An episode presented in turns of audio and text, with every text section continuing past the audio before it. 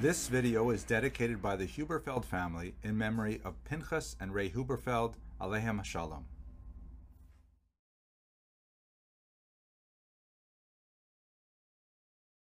Hello and welcome to Jewish History in Daf Yomi. Today's Daf has a reference to Rav Shmuel Bar Sasrati.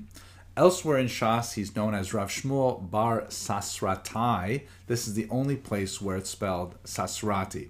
So the Gemara in Bava Metzia, the Yerushalmi in Bava Metzia, has an interesting story about him that may bear some interesting implications for our Gemara. That apparently, there's a story in the Yerushalmi that Rav Shmuel Bar Sasrati or Sasratai went to Rome, and there a noblewoman or perhaps the queen lost a precious piece of jewelry the king, or maybe nobleman, I'm not sure, he declared that whoever returned it within 30 days would get a large reward.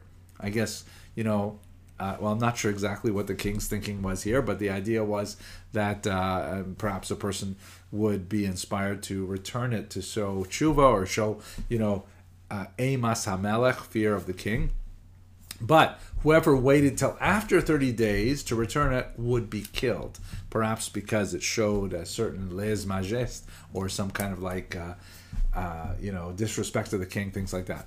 So Rav Shmuel apparently found the piece of jewelry, but he dafka waited till after 30 days to indicate that he was returning it because it was the right thing to do. He was only afraid of Hashem, not afraid of the king. So I wonder if that has any kind of interesting bearing on what happens in our Gemara. I'll let you decide that with your uh, Maggid Shiur. But I hope this illuminated your daf, and I wish you Hatzlacha in your learning.